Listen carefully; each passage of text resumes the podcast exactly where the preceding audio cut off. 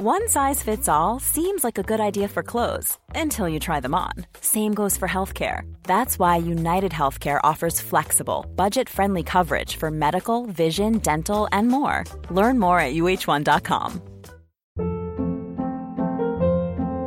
Hold up. What was that? Boring. No flavor. That was as bad as those leftovers you ate all week. Keke Palmer here, and it's time to say hello to something fresh and guilt-free. Hello Fresh. Jazz up dinner with pecan-crusted chicken or garlic butter shrimp scampi. Now that's music to my mouth. Hello Fresh. Let's get this dinner party started. Discover all the delicious possibilities at hellofresh.com.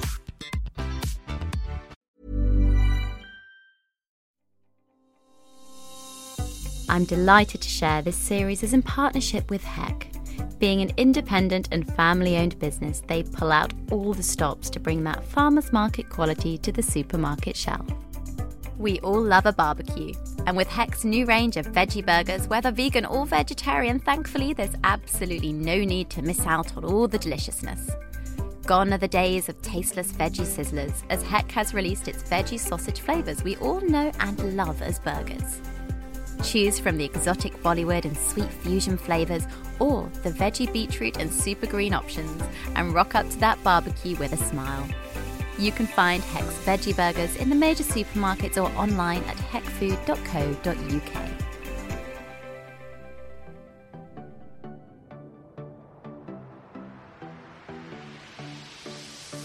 Hello, and thank you so much for tuning in to Food for Thought, a podcast on a mission to equip you with all the evidence based advice you need to live and breathe a healthy lifestyle.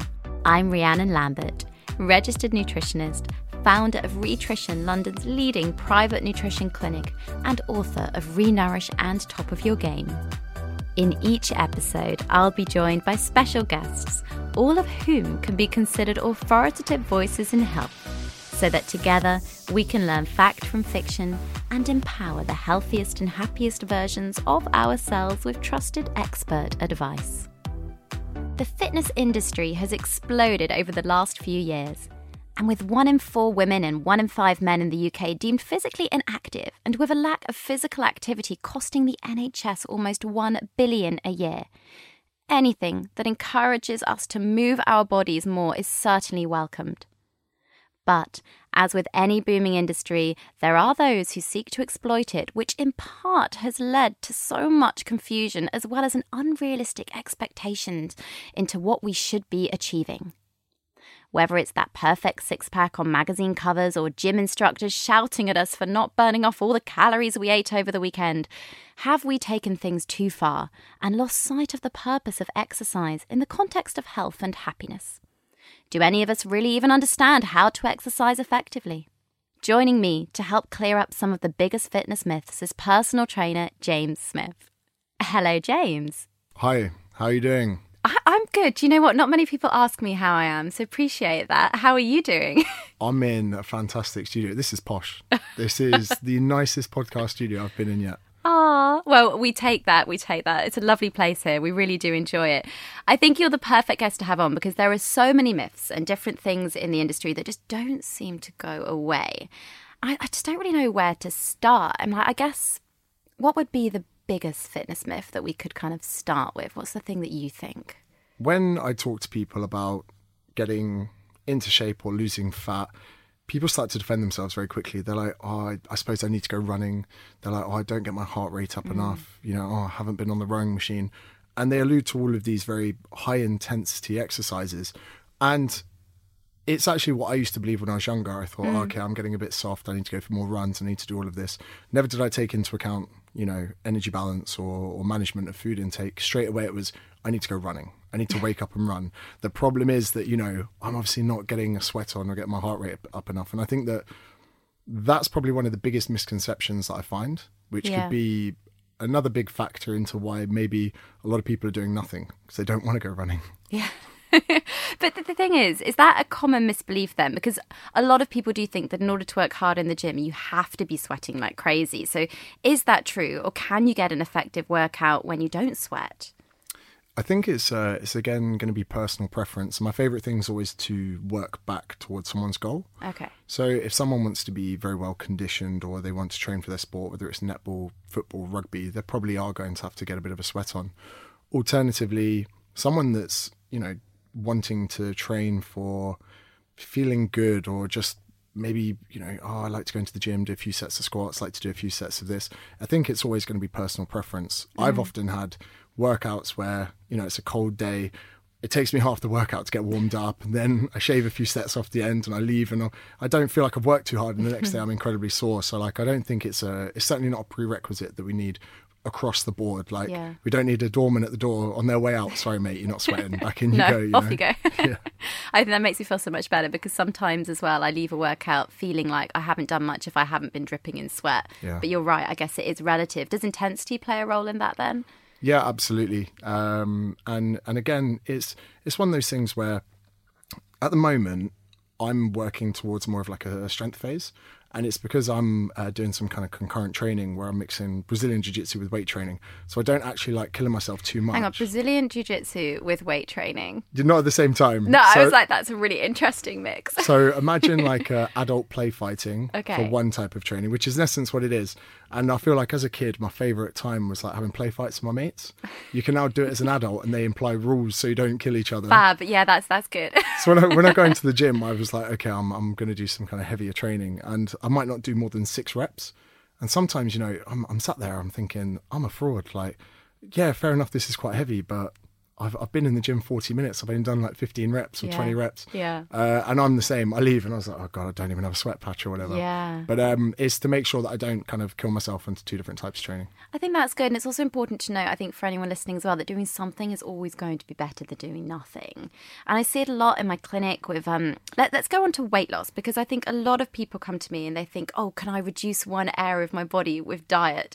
You must get the same thing over again with, with fitness. Yeah, the spot reduction uh, kind of theory in which where people are training certain parts of the body, uh, the, the main ones are going to be thighs and the abdominal area. Ab- I was going to say, I hear it all the time about abs doing sit ups. Yeah, there's. Uh, I was actually looking into this before because there's a very smart research called Menno Henselman, Okay. and he actually came out saying, "Do you know what? Here are the studies, and some of these studies are up to 50 years old Really? of people actually looking into this spot reduction thing, and the amount of fat loss that is lost in spot reduction is so negligible that it is overlooked. And I think it is best that we tell people we can't do it. Um, when looking into it, I was actually on, on the way here. I was like, God, best make sure I'm, I'm not wrong on this. you got your stats. yeah, yeah, I've actually got some.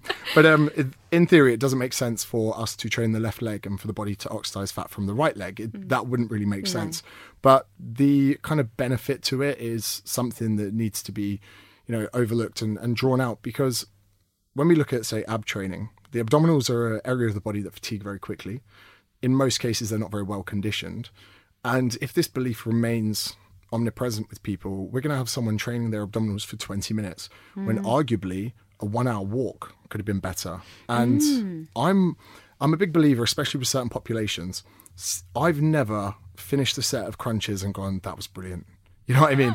I, you know when you get that kind of Oh, cramp. it's just amazing. Those 20 minutes of abs. I find myself doing that. Um, what's Yeah. what's the yoga pose where you put your hips down, shoulders up, and you look up? Downward dog? No. mm, yeah, yeah, yeah. Hips down, shoulders up. This one. I'm, we're on a podcast, but I'm trying to read it now. Where you're like looking up, you got a curve. So whenever I get cramp in my stomach, you kind of turn into that yoga pose. Oh, I know what you mean, but I can't think of the name. What it's called? Like like a lotus or a cat pose or a. Yeah, that's me at the end of every ab workout. But alternatively, right?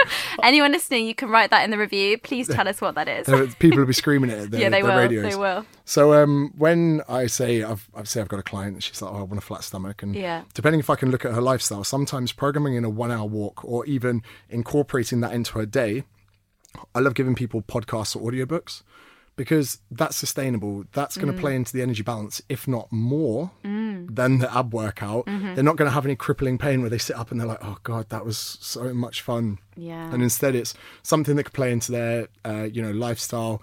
Um, so with that in mind, when someone goes, abs good for a flat stomach, I'm like, mm, uh, sorry, a sit up's good for a flat stomach. I'm like, no, there are other things we can incorporate, and certainly Yeah. something that can be done over a longer period of time. Yeah, because it's about looking at the body on a whole, I guess, and not isolating it to one area. And surely losing body fat in general should be down to such a bigger picture. And it's a common misbelief, again, that I think HIIT is the best way to achieve that. I mean, what are your views on? So, when I say HIIT, guys, it's high intensity and interval training.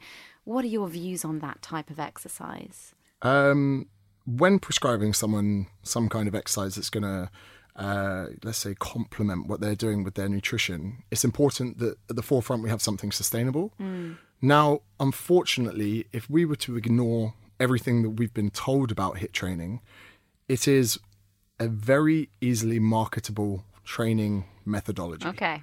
So, if I've got a product that I'm bringing to the market, mm-hmm. it's a very sensible resistance training regime. Mm-hmm. Half the population go, I don't like the gym. Another twenty percent go, I don't like weights, so I don't want to be bulky.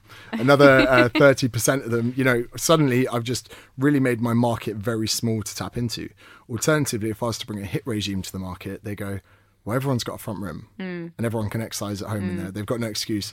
Now, my biggest concern is the amount of impact that we are potentially putting someone in the way of. And if I was to think of even any of my clients being athletes, mm. I could never imagine like the England rugby team doing huge amounts of box jump or box jumps. Here's one for you. So originally, the box jump was implemented so that you step down from it. You're not supposed to jump down. Oh. So if you wanted to create some explosive power in a yeah. plyometric way, you could get the athlete to jump to that height and there would be no impact on landing. Right. So they land on the box, then they step down. Yeah. So you could then give them 10 repetitions of that, or like the concentric explosive force, then they would mm. step down. And then I go into a HIIT environment and they're jumping up and they're jumping down. But you know, that's how I injured my knee two years ago from doing intensive box jumps, literally being screamed at, being like, go faster, go faster. And because I'm hypermobile and I didn't know, Oof. Uh, yeah, I uh, had to rest my knee for a year. It's it's a lot of it's a lot of impact, and I don't think anyone's taking into consideration the amount that we're giving. And we've got ankles, knees, and hips, mm-hmm. the main places that take a brunt of it. Mm-hmm. Uh, even when we look at running, running is a uh, a load of consecutive jumps in a row. Mm. And no one's taking this into consideration. Unfortunately, when people program a HIIT workout, they're thinking about how fatigued that person is at the end. Yeah.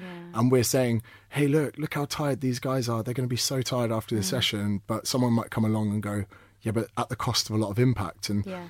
if we were to give someone uh, a well balanced resistance training session, their feet might not leave the floor the whole time. Mm. Their outcome from that session could be as beneficial, if not more and we can we have to look long term because people get really worried. They're like, "Oh, I haven't been to the gym this mm. week. Try being injured." You know, yeah. and how yeah. long were you out with your knee injury? Well, it was a year. I had to do low impact exercises, and I love jumping around. yeah, so it's it's one of those things. I think yeah. that if you're if and I'm not discrediting it and what what I certainly don't want to do is say to people don't do HIIT because there are people out there that can handle the impact. Mm. They're not carrying It can be weight. fun as well. But isn't the research meant to be for 10 minutes for HIIT? That's what I have in my head. I could be wrong. The idea is that we we take a say if you were to get a 1 hour workout uh-huh. and put it into 20 minutes because the duration is shortened, the intensity is increased. Yeah. A bit like uh, in my head I think of it like squeezing a hose pipe. Okay. If if you're going to limit the width of the hose pipe, it yeah. has to come out faster. Yeah. So like um, that's like an analogy, analogy, like because yeah. you're you're shortening the amount of time, uh-huh. shortening the amount of rest. Um, and you know, if you've got someone who goes, I can only train for twenty minutes, mm. it's something that yeah could could. So it's not a miracle, basically. HIIT training. It's not the only way to burn body fat. Absolutely not. Yeah. And uh, if we were to again, here's a scenario I find myself in a lot where I sit down with someone they want to lose weight. If someone's obese or morbidly obese, they're on a long journey. Mm. So if I sit with them, do you like HIIT training? And if there's any hesitation, I'm like, okay, let's not do HIIT and training. it could then. be quite dangerous, of course, for different body types. Um, if, especially if you're starting fitness, I'm presuming with different fitness levels, going into something that's high intensity, surely the intensity needs to be lowered to begin with. Yes, uh, and I think that a lot of times people overlook the fundamental basics of, you know, performing a squat or a lunge Yeah. or even just getting some push pull movements going. Because Mm. if someone's not very well conditioned, I could easily walk into a commercial group exercise class Mm. anywhere in Soho, London, whatever, and someone's like, okay, brilliant, off you go. Because don't we all, okay, which one is it we do more of, pulling or pushing in everyday life? Isn't it because we pick up things, but we don't ever practice Pushing things. Pushing I haven't actually thought about that. I suppose. I suppose pulling pulling would seem more uh, more realistic, but Yeah. I don't think many I feel people like we pick much. things up, but I just don't feel like I ever use that force, that push I don't know. in my life. see me on the sofa in the evenings. That's me trying to get myself off of it. So, I mean, when it comes to frequency of exercise, James, how often should someone be training to maintain a relatively high level of fitness? Again, this one needs to be case dependent. Okay. Uh, people go, How often shall I train? I go, As often as possible. Mm. Because if someone goes, I can only train twice a week, I'm like, Brilliant, you're going to be training twice a week. Someone says three, four, I'm like, Okay. Professions, and if we were to look at um, total daily energy expenditure, so for anyone listening, uh, a large proponent of the amount of calories we burn in the day are done at rest. Some are affected by our nutrition. The two main exercise components are uh, gym training and movement outside the gym training. Yeah. and eat. Now, if we had a nurse who's doing a long day on her feet, potentially a 12 hour shift walking about, we might say to her, Do you know what? On top of your work life, I only want you to train once or twice a week. I only want you to do 10 sets in each of those workouts. You're only doing 20 sets a week because you are moving so much. Then I could have an identical, same age, same height, same weight, uh, lady who is a PA and she works for an investment bankers company and she goes into work at nine, leaves at three. And she Oh, that would be nice, nine to three, wouldn't it? and she's like, James, I don't move. Yeah. I got loads of spare time on my hands. I might say to her, Do you know what? You're going to be doing 15 to 16 sets four times a week. Mm. And her EAT component, the exercise training, would be larger mm. because her non exercise is smaller. Alternatively, the nurse, there's not quite that requirement to push both. And I find a lot of busy people that have very physical jobs can't quite fit in more on top. If not, there's someone who has no spare time and they're like mm. someone fit with no spare time. But even then, Yeah. there's only a certain amount they can recover from. And I feel a lot of people do overkill it with physical jobs. And I do mm. feel that there's a massive lack, especially in some generalized nutrition programming in group mm. exercise environments where people are not asked. They are prescribed an amount of calories with no no questions. What do you do for a living? yeah. Like This is what baffles me, James, because obviously I see all this messaging on, on social media, on platforms like Instagram. But, you know, I'm, I'm fortunate to have an hour with my clients. You know, I know about their entire life history, the, what's in their maternal side of the family, conditions, illness, immunity. You know everything. How can you possibly know such a with such little information? And like you said, everyone's unique. So, of course, the prescription of exercise a week, like you just described with a nurse and the PA, that's what should matter. A hundred percent, and it's not a complex conversation to be asked. And you can go to any generalized calculator online to determine a rough baseline, hmm. and it will ask you their activity level because it's a huge component. Yeah. And getting someone and, and, and someone who you suspect is doing a lot already, we're better off prescribing them not enough exercise and nothing happening. Hmm. And the same sense that when we're prescribing people calories, I say to them, look, here's a calculator. I always want people to overestimate their energy oh, expenditure. And they say, why is that? I go, because if nothing happens, that's fine. You are three weeks into a diet and you're a little bit deflated that nothing's happened, but you've learnt something. Hmm. Alternatively, if you undercook it and the amount of people that pick sedentary, and I go, how much do you move? They go, oh, well, I cycle 14 miles a day to work and I train five times a week. I'm like, you're not sedentary. You're actually an idiot. Like, don't Yeah, pick that. yeah. Don't undercook it because now you're three weeks into a diet. Hmm. You're burnt out, deflated, starving, and I probably bet you binged a couple times this week and held it from me. So not eating enough. This is something I think we see in the nutrition clinic all the time. I'm having to tell. There's this huge divide, let's say, in the general public. So lots of people out there that obviously are not moving enough. But then we have a kind of I won't, I mean, epidemic's a drastic word to say, but we have a condition where so many people now are over exercising, overstressed, under eating, and that is also causing huge problems. So I'm prescribing to people to reduce the amount of exercise they're doing and increase the amount of good quality food they're eating. It, it's kind of, we've got to flip it on its head. But I mean, we all know, so back on the exercise subject anyway, we know exercise is so much more than just aesthetics.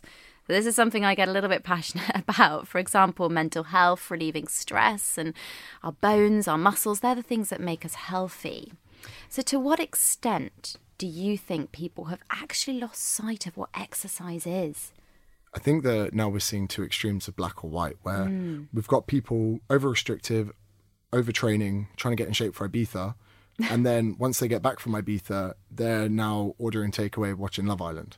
So we've got on, we've got off, because on was too much and off wasn't enough. Hmm. Where really there could have been a middle ground where someone wasn't so crazy going on their way to Ibiza, but they turn up, they say, Hey, do you know what, guys? I'm not as in good shape as all you, but I've had a really busy time at work and, you know, me and my boyfriend are really happy together. Yeah. you, know, Yeah. you know what I mean? Yeah. And and we like going out for food. Yeah. Uh, then alternatively, when they come back, instead of, you know, falling off the rails and burning out and looking at their body post holiday compared to pre, Yeah. they're like, oh, do you know what? I should probably maybe do one more gym session a week to make up for the indulgences I had in the last week. And no one sees it like that. And it's, it's something that I'm definitely trying to make more awareness of where, uh, you know, one of the main reasons I resistance train alongside my sport is to help me prevent injury, but also just so I have the peace of mind that my joints are going through range of motion under load. Yeah. And it, it's something, my bone health, muscle health, in years to come, I will thank myself for doing that. And it wasn't for Ibiza. It wasn't for going on a lad's mm. holiday. It was just some peace of mind. And I mean, we take our car in for a service, we kick the tires, we check those kinds of things. But when it comes to our body, it's either about having something to show off about on Instagram Yeah. or nothing at all. Oh, and I don't think either of us can emphasize enough the importance of thinking long term because as you age, you, you don't want to feel in pain every time you get out of your chair. You want to be able to walk down to the local shops. And there's all those different sides of things. But also, in terms of aesthetics, I think that can be very damaging for mental health just as much as anything else. I mean, if you're only training for a goal that perhaps isn't achievable as well, do you think people set really unachievable goals now? Uh, an, uh, an analogy I used recently was I said, imagine in your office you've got a car enthusiast, Okay. and he's got posters of it all around his desk, Oh, and he absolutely gosh, loves one it. of those. But he wants a Ferrari. Okay. And you know he's a project manager. He's talking about Ferrari all the time. You're like, Dave, shut up, mate. You know. so, so, um, but then one day he comes to the realization. He looks at his projections financially, and he realizes he's never going to be able to afford a Ferrari. Hmm. So instead of picking a mid-tier car that he loves, he just gives up his dreams on driving altogether. He gets the tube every day.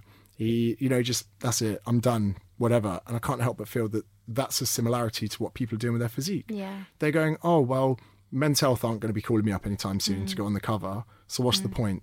Yeah, it's so sad because it's so unrealistic. I think a lot of people listening will be able to relate to the fact that those images they see in the press, they're not always real and they're filtered and they're airbrushed and talking of manipulated things. Let's touch on the controversial branch chain amino acids, so BCAAs. Fire away. So the funny thing is, when I say to people, "Don't be daft, don't be an idiot," I used to have them in my drawer at Did my you desk. really? Yeah, even as a personal trainer in my early years, I was supplementing them. And the the thing is, this is to when I qualified as level three PT. Mm.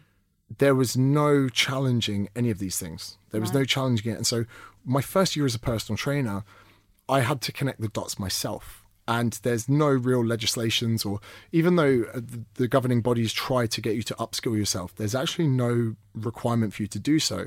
So suddenly I was thinking, okay, branch chain amino acids, building blocks of protein, therefore, if they're in circulation, I'm going to, you know, muscle protein degradation, breakdown of my existing tissue, I'm going to be protected.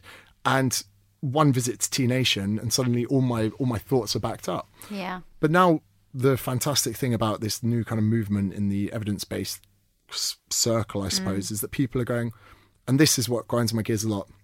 James, can you show me a study that proves they don't do anything? I was like, no, what we're missing are studies to show their efficacy. And we should be proving things have a benefit before we should be proving they have no benefit. Hmm. And for 98% of the general population, I don't see any benefit to supplementing branch chain amino acids which contain calories, Yeah. but through a loophole And in sugar. yeah, uh, it's and just because it doesn't say it on the side, and some large companies in the mainstream media market are also marketing them as zero calorie, which again is is quite misleading. Yeah. Uh, But they're making a lot of money. and yeah, And and, there's no evidence they do do anything. And I, I saw one study that a handful of peanuts has the same amount of branched chain amino acids as you'd get from a drink anyway. So you pretty much get all your essential amino acids from your diet. If you're eating protein at breakfast, lunch, and dinner, that's complete. suffi- you're sufficient. And then again, instead of giving people three things, oh, you're going to hit your protein, buddy. I need you to get your amino acids. Oh, and I'm going to get you to supplement leucine. And again, maybe with vegans and vegetarian populations where feedings of protein would have to be larger. But then again, we're only looking at people looking to build muscle to hit muscle protein Yeah. synthesis amount. So for people listening, uh, there's a certain threshold. It's why we wouldn't eat five grams of protein every 10 minutes throughout the day. And in vegetarians and vegans, that threshold is often higher because they have to eat more. So then supplementation of leucine would help with that. But again, if we bring some of the talking points together, we've seen HIIT plans coupled with supplement sales with branched chain amino acids and leucine. And when looking at the sustainability of this, if they're going to repeat that plan over and over and they're going to become educated on a new, healthier way of life, mm. the leucine pills are horrible. I tried swallowing one. My oh, client had them. I said, bring them in. She goes, they're like golf balls. I was like, I bet they're not like golf balls. Oh, they're the big ones. really yeah. long. And, mm. you know, I, Cut I- them. It's ridiculous. And, Yeah. Oh, what am I getting from this, James? Well, actually, nothing. What people are getting are they're getting a sale, he's getting a commission Yeah, code. yeah. I, it's so much that this is where I have a real problem with the fitness industry. I mean, I think the times have to change because we want people to move more, we want people to be happy and healthy. But part of the problem is that the miscommunication and the money, the manipulation of people, just to make a living from people's vulnerability, essentially. And not everyone needs to be supplementing, and everyone's unique. And that's the biggest thing. And like you mentioned, plant based diets. And for instance, so people listing government guidelines for how much protein you need a day, that's the bare minimum needed to prevent disease. It's not meant to be applicable to you. Most of you probably will need a lot more than that's actually recommended a day. Uh, but there's so many things going around. Like things like Lucozade was one of the things that I remember as a kid. People that drank Lucozade were the ones that ran faster on the pitch. And again, this this kind of stuff. When Yeah. um, with Lucozade, like uh, with the sports drinks, with the replenishment of glycogen, if we were to look, who really needs intra workout carbohydrates? We're looking at sports of over seventy minutes, Yeah. and a rugby or football game, an athletics event. The only person that might benefit could potentially be someone at, say, a rugby tournament or a football tournament. But even then, eating a banana, Is enough. It could be absolutely fine. And this whole, um, you know, oh, you need to get some sugar in your system or, or whatever it is. Again, it it's a lot of overkill. People actually genuinely thinking, oh, I'll play better if I do that.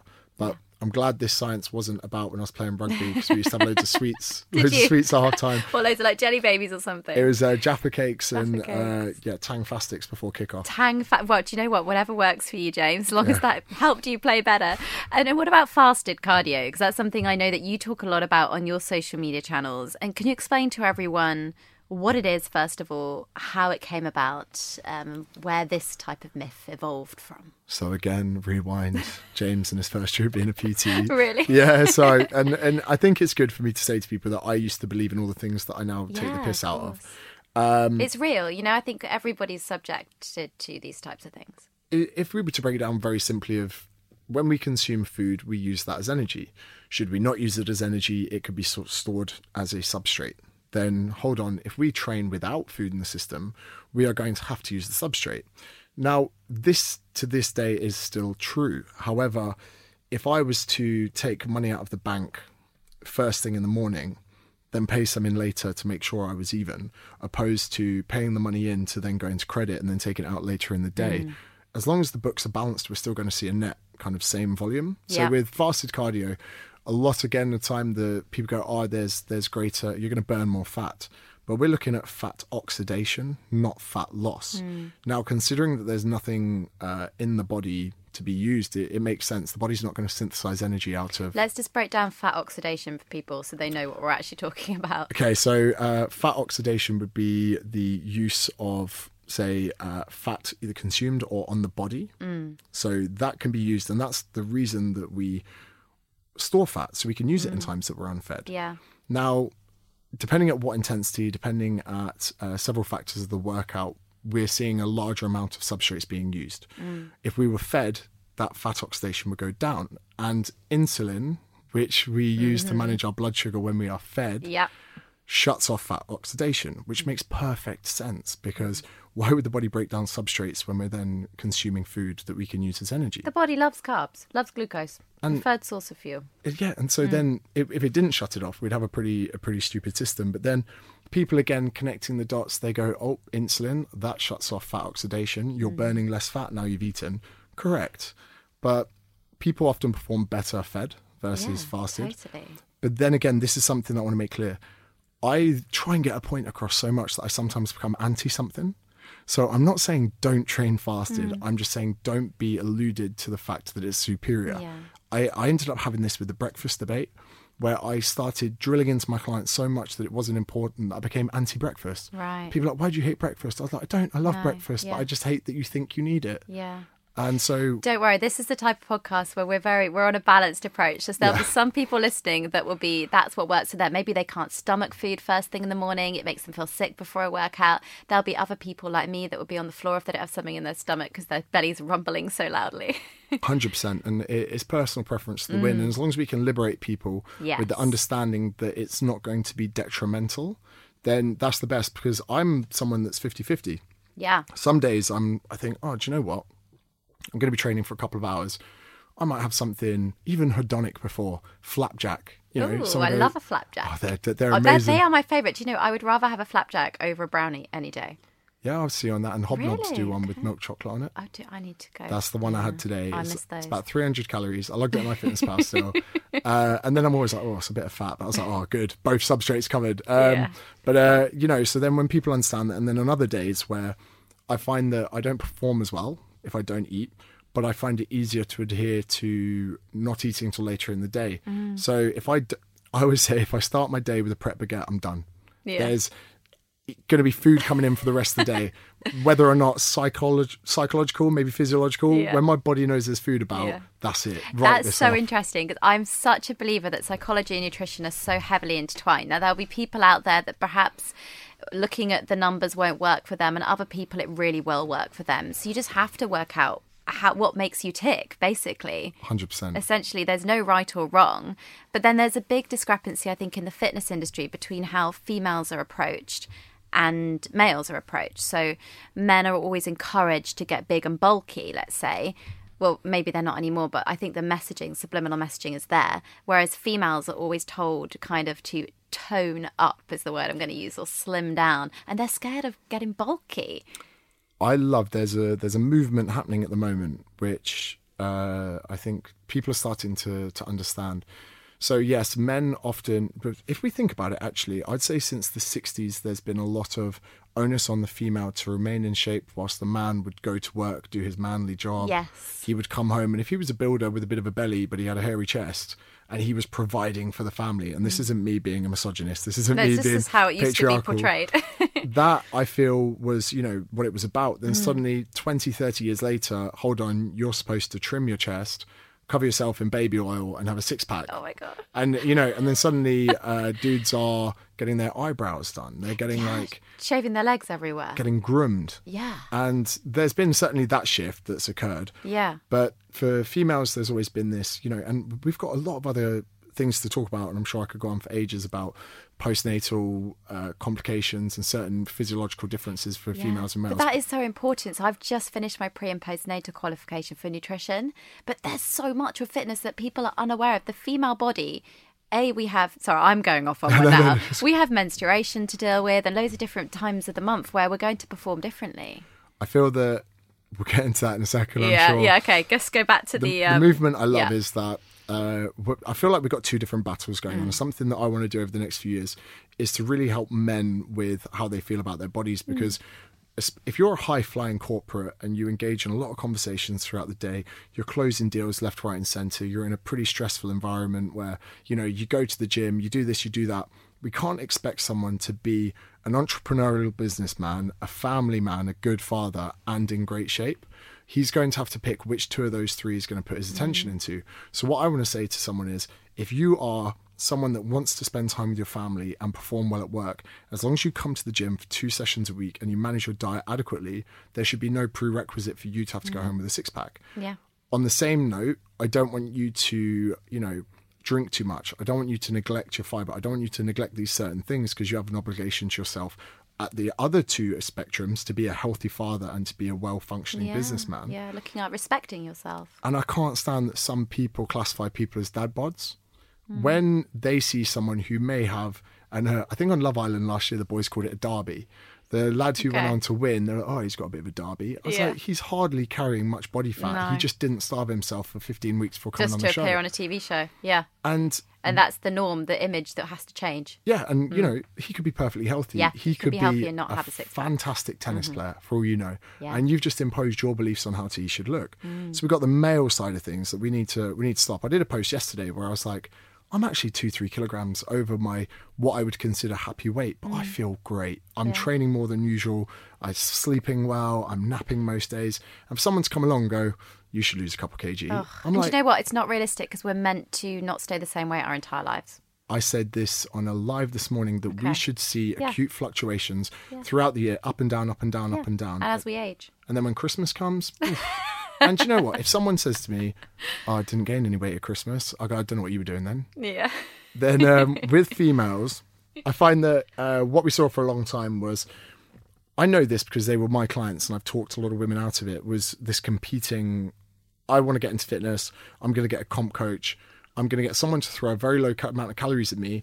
I'm then going to create a huge amount of pressure through social media on myself so that I don't drop out of this. I'm mm. going to tell everyone I'm competing. I'm going to invite everyone to the event so that when I enter this 12 weeks of starvation and excess cardio, I have so much pressure on me that I don't pull out at any point. That was such an unhealthy movement. I was pulling my hair out a few years ago and I was thinking, how can we get ourselves out of this? And Bret Contreras, one of my favorite, if not my favorite person in the industry, started bringing this movement of glute development and booty growth Yes. to the market. Yeah. And suddenly, instead of women walking on a treadmill and dieting in fake tan, you see chicks walk into the gym. They got their big headphones. They got their Gymshark leggings or Lululemon. they're getting a plyometric box. They're getting a barbell, putting some discs on it, Yeah. and they're hip thrusting more weight than the boys can deadlift Yeah. And they're doing their sets, they're doing their band work, they're going into the gym with intent. Mm. And for once in their life, they are bodybuilding, not in the sense to look like Arnie, they are developing themselves. And then the Just men, to feel strong and empowered as well. It doesn't have to be about booty goals now. It literally has shifted. yeah, the- moving big weight, going Mm. in, Googling different bits of equipment, because dudes had this amazing time of Googling different arm workouts, shoulder workouts, following their bodybuilders. Mm. Yeah. We now see females looking at different ways to use, you know, uh, the abductor machine. Oh, I'm going to lean forward. It's going to work my glutes more. I'm going to use this machine a little bit more. And they can now have a nucleus of their resistance training surrounding a body part that they want to develop. Mm. Then they start to see their upper body as, you know, some accessories to that. Now, going into the gym just looking to get bigger is quite vague and it's not very motivating for a lot of people. But Yeah. then having something that they could be proud of, having something where they can go into the gym and go, I'm going to develop this. And then, but they take a before and after picture. And instead of being about their waist, about the amount of calories they consume, it's about muscle that is extending the mm. hip for hundreds of kilograms. Yeah. Hi, I'm Daniel, founder of Pretty Litter. Did you know cats tend to hide symptoms of sickness and pain? I learned this the hard way after losing my cat, Gingy. So I created Pretty Litter, a health monitoring litter that helps detect early signs of illness by changing colors, saving you money and potentially your cat's life. Pretty Litter is veterinarian developed, and it's the easiest way to keep tabs on your fur baby's health right at home. Go to prettylitter.com and use code ACAST for 20% off your first order and a free cat toy. Terms and conditions apply. See site for details. Hold up. What was that? Boring. No flavor. That was as bad as those leftovers you ate all week. Keke Palmer here, and it's time to say hello to something fresh and guilt-free. Hello Fresh. Jazz up dinner with pecan-crusted chicken or garlic butter shrimp scampi. Now that's music to my mouth. Hello Fresh. Let's get this dinner party started. Discover all the delicious possibilities at hellofresh.com. One size fits all seemed like a good idea for clothes Nice dress. Uh, it's a it's a t-shirt. until you tried it on. Same goes for your healthcare. That's why United Healthcare offers a variety of flexible, budget friendly coverage for medical, vision, dental, and more. So, whether you're between jobs, coming off a parent's plan, or even missed open enrollment, you can find the plan that fits you best. Find out more about United Healthcare coverage at uh1.com. That's uh1.com. Ah, right. So It's a really positive shift. I, I think that's one of the nice things that has definitely come around in the fitness industry that women are encouraged now to be strong and healthy and fit. I still think we have a bit of a way to go with let's just be fit and healthy rather than focusing on even how how we look or one body part is strong or not. Should be about overall, surely, longevity and health. But it's such a controversial area to discuss because I don't think we're going to ever appeal to everyone and there's obviously a, a, movement now, body positivity movement, and there's lots of different stories. In fact, the headlines this week, as we're recording this podcast, is because Niketown have just bought out their um, plus size um, image, which I think is, you know, is probably a very good thing. That mannequins, let's be fair, mannequins in shop windows are not realistic for men or women. Absolutely not. They're they're and I think the size of my leg is like probably like triple the size of one of their legs on a mannequin. and if we were to actually correlate a percentile of the population that could match or mimic that at this yeah. given point, yeah. it's a bit like, you know, having a mannequin that's going to be six foot eight or above. Yeah. And it's, you know, you not many people really know someone that's that's in that great shape. And even those fitness people that are listening, through agglomeration, you know fitness people a large amount of our population, and I'm sure a lot of people that wear Nike are not of that size. Now, what I kind of I like it. I don't like the way that someone at a boardroom sat there and went, "Let's make big mannequins." You know, I don't yeah. like that that was a discussion. Mm. But at the same time, I know some. I could name. There's some girls that I follow on Instagram who, you know, they're not obese, they're not overweight, but they're just not conforming to societal norms yeah. of how their body should look. Yeah, no woman should have to. Exactly, yeah. yeah and they're fit, they're active. Mm, but I still think we have such a long way to go. Yeah, and the last thing that I want to see as well is people kicking too far with the wind, and then we get to the other side where you know, and people go, "Oh, well, it's well, it's okay for me to be obese because I'm confident," and you're like, "No, we're that's not what we're saying." And this sounds like a, a pretty controversial thing to say. When I say to people, I don't want you to be obese and I don't want you to be crippling with your overweight. I want to do it for your quality of life, but I'm also mindful of the health system that we share in mm. our country. And although there are more complex reasons behind why a lot of people are obese, if we let this body confidence movement occur, it could be an issue for all of us.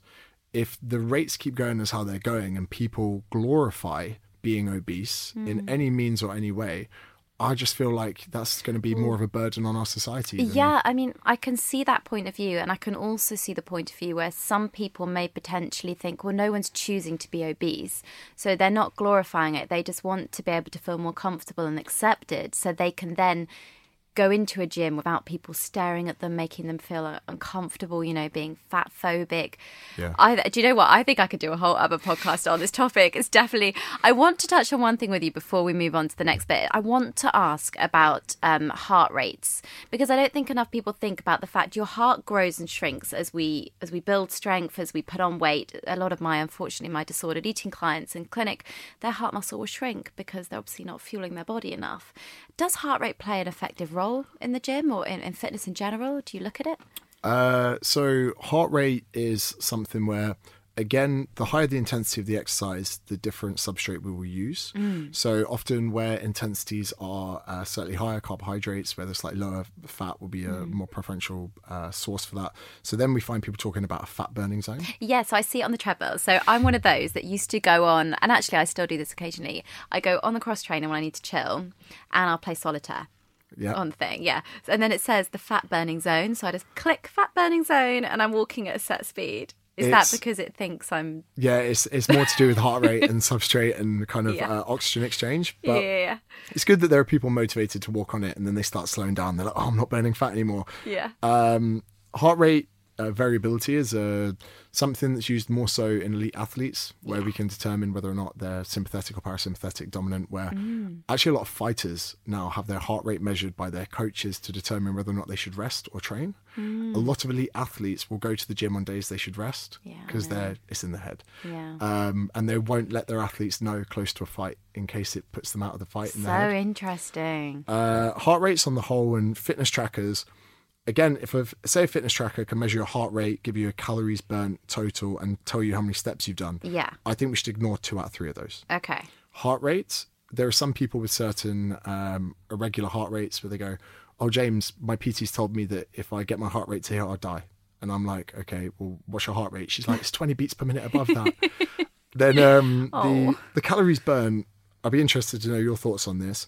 I don't see it as a variable that is essential for us to track nor know it's a number that should anyone walk into this room where we're recording a, a podcast mm. with a few calculations. I could give them a rough estimate of how many calories they need per day Mm. to lose fat. Then we look at the food quality. Then we look at what they're consuming and their exercise regime. If nothing happens, we could reduce on the calorie side of thing. At no point would I need to bring in that number of, of, of how much they're burning. Yeah, and I'm of the belief that um, it depends on the goal you have, the fitness levels. If you are looking to achieve a certain health status, knowing heart rate could be useful, but it's definitely, I think it's another thing to blooming worry about. I mean, if you're already counting things, and for some people, they don't even want to do that. So, for people that's working for, they probably don't want to be worrying about the heart rate as well. Yeah, this is and this is it. And I say to someone, if I put a Garmin on one on one uh, wrist and an iPhone or iWatch sorry on the other, if they give different readings, it could put someone off the whole process altogether. And Exactly. The the steps thing, I love because it keeps people accountable. Yeah, and do you know what's funny is that 10,000 a step day thing, or 10,000 steps a day, that's not even based on any science. It's just a, a guesstimate that someone pitched one day and it's stuck, but it's really effective. I think so. And it, you know, someone, oh, anyone fancy a cup of tea? Someone at their desk to go, I'll do it. Yeah. Because not because I want to make you a cup of tea, but because I've got a step total that I'm conscious I'm going to Well, hit. some of the um, the hospitals that we do some kind of part time NHS work in, they have these little teams and they try and beat their step counts in the different departments. You'll have the oncology department trying to reach ten thousand and smash all the other the gynecology bit down the down the hallway or something. It's brilliant. and this is this is something as well which I, I I like the movement of this whole increasing your non-exercise expenditure because Yeah. it's it's liberating for people and it's getting them going up the stairs it's getting them taking escalators um If you're lucky enough to have a garden, please just get in your garden and do things and just walk around it or mow the lawn. Yeah, Because that's burning energy. Absolutely. And sometimes if I've got a lot of inboxes to do, I will hop out an Uber a mile before where I need to be. And although I've nearly walked into a few lampposts, Oh, like, I've done that, so, yeah, yeah. It, it's I'm going to do two things at the same time. So Yeah. um, as far as yeah, Fitbits or et al, it would be heart rate. Don't worry about it so much. Okay. Calories. Don't worry about it so much. Steps. Keep a Yeah. bloody eye on it. Oh gosh, James, there's so much we could cover. Honestly, I've got so many things. I think we might have to do two episodes on this one. But I've got lots of questions from followers that want to ask you a few specific things. So Polly has said, I have cellulite and it makes me feel insecure. Which exercises are best for getting rid of it? So you get rid of a boyfriend who you don't like. You get rid of trash in the kitchen that stinks. You get rid of things in your life that shouldn't be there. Mm-hmm. Cellulite's prevalent in upwards of 80% of females. Probably more. I said jokingly on a controversial post, I was like, there are more women with cellulite than own their own eye- eyebrows. You know, I was like, I was oh like, and I said it as Oh, I said it as a point to joke. I was like, it literally exists in the in modern day more than most things. You know, Yeah. so it's not something that should be gotten rid of. It's it's not something to be ashamed of. And speaking on behalf of men, it's not something where we go, oh God, look at that. This is a self-fabricated thing that stemmed from not only media images airbrushing, social media. Uh, I know uh, some graphic designers that are in my academy that are on full-time retainers for influencers. So they every photo that comes through from the influencer, they airbrush all the cellulite out. They take the waste in a bit. They do everything so That that even exists? yeah, full-time retainers about eight hundred dollars a month. They Oh get. my goodness. That makes me want to cry. First of all, I'm delighted to hear a man actually say, you know, we don't care about cellulite, so hurrah. But the fact that we we're stooping to that level, it just sets up such false illusions and it's not helping the future generations or any of our mental health state. You're talking millions of followers as well with these with oh. these people. So that's something. And again, we've got magazines out there mm. who are not putting anyone on the front cover that have got cellulite. We've got TV shows at primetime morning slots in the UK where they're saying this is how we banish cellulite and we're like hold on a second this doesn't need banishing I saw that particular one and it made my blood boil. and it, it is absolutely crazy. And I Mm-hmm. think that should there be more research into alleviating the amount of cellulite that is prevalent on a female, whether it's hormonal, environmental, or through a training Mm. stimulus, I still don't think it should detract us from our original objective from resistance training Yeah. and exercise and good health. Couldn't agree more. Uh, so, so true. I thank you so much for answering that one so clearly. Dan has said, "How do you know if a personal trainer is any good?" Now, this is a question that I would also like to ask because you've said at the beginning of our episode, personal trainers are not really regulated. They're not made to uphold continuing professional development or CPD every year. So, how do you know? it's very tough and it's one of the main reasons, the two main reasons that I, I got into social media in the first place. One was fear of rejection, going up to people on the gym floor. I hated it more That, than that ever. That must be quite nerve wracking. I don't think I could do that. It's it's just very unenjoyable. Mm. You you hype yourself up. You see someone doing something wrong. You're like, "Hi mate, can I help you out?" They're like, "Leave me alone." Okay, cheers. that just took me three minutes to get the courage. To Or if, if you're a woman, the worst bit is I think you think someone's hitting on you if they approach you. Yeah. Which, uh, to be fair, probably does happen. So you know, social proof Yeah. is very important whether you're in any line of work and to put out good content or helpful content. Mm. And I I don't think that every personal trainer needs to be perfect. And if I look back, I would have considered myself a decent PT in my first year, although I didn't know everything about nutrition. Yeah. As long as they're helpful and they can benefit the person, accomplish their goal, that's one thing. But I think it's going to get worse because these personal trainers are going to be polluted. If you come out of your level three PT course, you're you're harmless. By your first or second year, by following the wrong mentors, Yeah. you could be trying to alkaline your diet. you could be trying to uh, give up caffeine and coffee. You could be blanket prescribing things. You might be a personal trainer that's part of a local group exercise class. You might then copy their nutritional strategies to your own see clients. how it happens. But obviously, they're blurring the lines. Whereas a, really good professional, in my eyes, would always work as a team collaboratively or know when to refer. then they might follow a plant-based Instagram page that's got a blue tick and several hundred thousand followers, and suddenly they go, "Oh, this means that you know." Meat is going to give my client cancer, so they go in the next day. Then they watch a documentary on Netflix, Oh, don't. suddenly There's so many of them. Do you know how many podcast episodes I've done so far, James, discussing a documentary on weight on Netflix or something like, um, yeah, the blue tick not being the glorified, this means this person is safe to it's follow. it's ridiculous. Yeah. And uh, even today, I, I've seen it, and I think that it, then becomes a bandwagon for people to jump on to confirm their own beliefs. Mm. And then, yeah. So to answer the question, Yes. it's very difficult. Okay. Uh, look for some kind of social proof, Okay. and try and make your mind up if they know what they're on about. If not, ask for a referral from someone because Mm. if you're a personal trainer that lives in an area. You should hopefully know someone in another area that's pretty clued up, and you should just say, "Hey, mate, can you check out this guy? Mm. Yeah. Can you look at his profile, see if he, he looks legit?"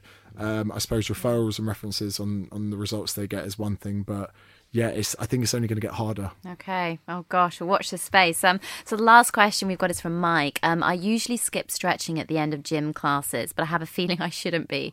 Is it actually important that I stretch after working out? So this is going to be a very biased question because I've got pretty shocking mobility because I used to always finish rugby training and never stretch. Uh, yeah, if lot- you were my client, even it's not my realm, but I would be a bit concerned. Yeah, yeah. Especially after rugby. Uh, so I'm relatively injury free, albeit not incredibly flexible. I think that a lot of people stretch after a workout thinking it's going to uh, inhibit a lot of the muscle soreness. But we've created a lot of muscle damage during a workout. Mm. I don't see how stretching or trying to lengthen a muscle would undo that or mm. reduce inflammation that's going to occur because of it Okay. should someone have limited range of motion, I'm not a big fan of, of static stretching at the end of a workout. I actually like incorporating movements such as if someone's got very tight hips and tight quads from sitting down. Oh, hip flexors, I- horrendous. yeah, I would then say to them, you're going to do a rear foot elevated split squat where passively at the bottom of every rep, under load, we're going to get you to a passively stretch. stretch, yeah. Someone's got tight hamstrings, a Romanian deadlift could then take them to mm. the end range. And rather than just sitting about, because again, this guy, by the sounds of it, even if I was to tell him how important it is, I don't see that habitually changing for him. He's probably got five years of not stretching after a workout. I'd, Yeah, I'm- running off to work because you're just late, aren't you, after the gym? So I could say to him, "Hey mate, what about instead of your back squat, I give you a split squat, Yeah. and instead of your uh, letting hamstring curl, I'll give you a Romanian deadlift. I just want you to stretch your muscle at the bottom of each rep. Mm. Yeah. Suddenly, I'm meeting him halfway. We're both reaping the benefits. But standing around and doing static stretching, especially for someone who's time poor, I don't see them sticking Okay. to it. That's a good tip, actually. And I guess you can do some stretching at home in the evening. Or, I mean, I was always taught do dynamic stretching before and static stretching after when the Yeah. body is well. And but I know it's a controversial area. There's no right or wrong. So yeah, definitely watch the space. So we're now moving on to my favourite part of the podcast, which is the fact or fiction round. Are you ready? Yes. You are ready. Okay, so you got to answer fact or fiction to the following questions. You can focus on losing fat from certain body parts. Fiction. Exercise makes you lose weight. Fiction. Ooh, love, love, love. Can we just, sorry, I'm disrupting the fire round. Can we delve into why? Because if you only put the onus on exercise, a lot of people, when they exercise more, become more hungry. Yes, they don't think about their diet. And guys, I would actually say you need the diet in place before you hit the hard workouts. Um, but again, I'm biased. Um, home workouts can be just as effective as gym workouts. Depending on outcome. Ooh, elaborate, please. if you're uh, if you wanted a balanced weight training regime to protect your joints and to complement a caloric deficit, absolutely. Get yourself a TRX or a suspension trainer. You can get a very balanced home workout. If your goal is hypertrophy and muscle growth, where you need to train muscles through different strength curves, I think that you would not be able to get because there's only a certain amount of movements you could do at home. home, yeah. without then you would equipment. need a gym with cables, different kind of pulleys. So for a bodybuilder training from home, limited returns mm. for general populations. Fact. Unless they're in Hollywood. Yes. yes. Good form trumps high reps. Yes. Fact, Doing fact, fact, fact. fact, fact or fiction. I'm doing lots of cardio is the best way to lose weight. Fiction. You shouldn't work out on an empty stomach. Fiction. Not feeling sore means you didn't get a good workout. Fiction. Lifting heavy weights bulks you up. Fiction. Exercise machines beat free weights. Fiction. There we go. You can't outtrain a poor diet. Fiction as well. Oh, hold on, no, can't show. Ooh. I would say actually, You can't. I would say I'd say fact. I'd say it's on the whole true. Someone potentially can, but again, I'm looking at like a one percenter. I'm looking at someone, you know, like we got some ultra marathon runners. The there was one called Courtney Dauwalter. She did uh, the Moab 240. It's 230 something miles in one go. She slept for 20 minutes and she won by 10 hours and 20 miles ahead of everyone else. And asked about a diet, she was like, "Oh, I just love nachos." She's a like anomaly on my graph. Yeah, so I don't- that's, that's where it first came in. Then I was like, actually, no, this is bad advice to be putting out. Everyone across the board, do Yeah. not try and out train a bad I diet. know, I know. And actually, with the most recent book I had working with Ronnie O'Sullivan, he's an incredible, he's our world number one snooker player.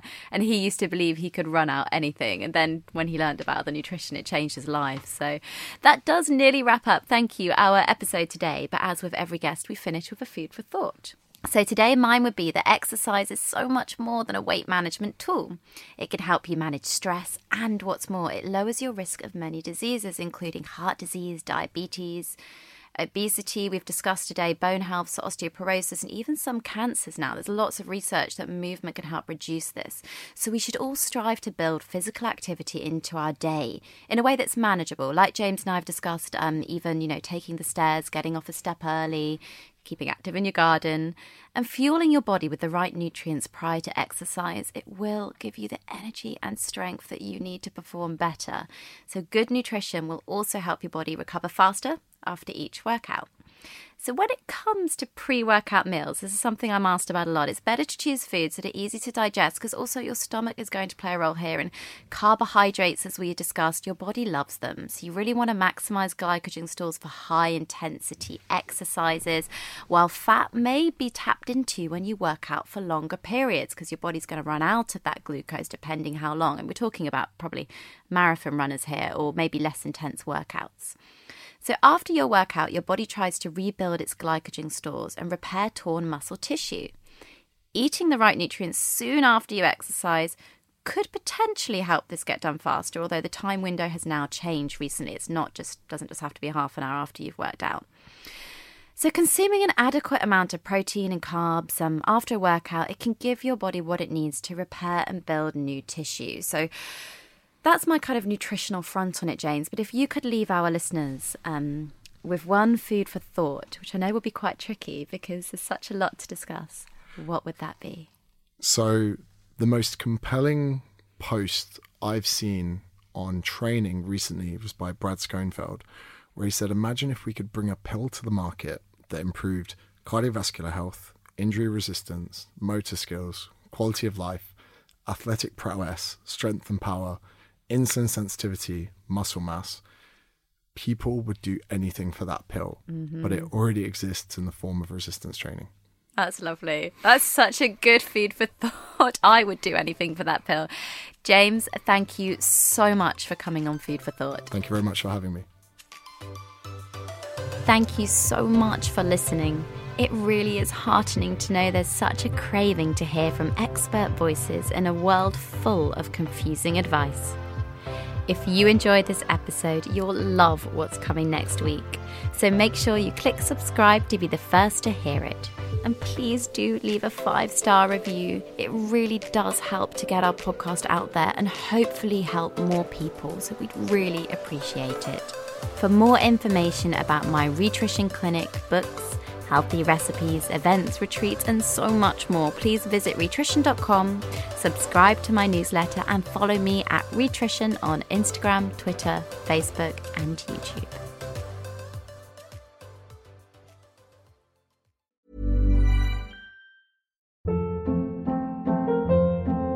Hold up. What was that? Boring. No flavor. That was as bad as those leftovers you ate all week. Keke Palmer here, and it's time to say hello to something fresh and guilt-free. Hello Fresh. Jazz up dinner with pecan-crusted chicken or garlic butter shrimp scampi. Now that's music to my mouth. Hello Fresh. Let's get this dinner party started. Discover all the delicious possibilities at hellofresh.com.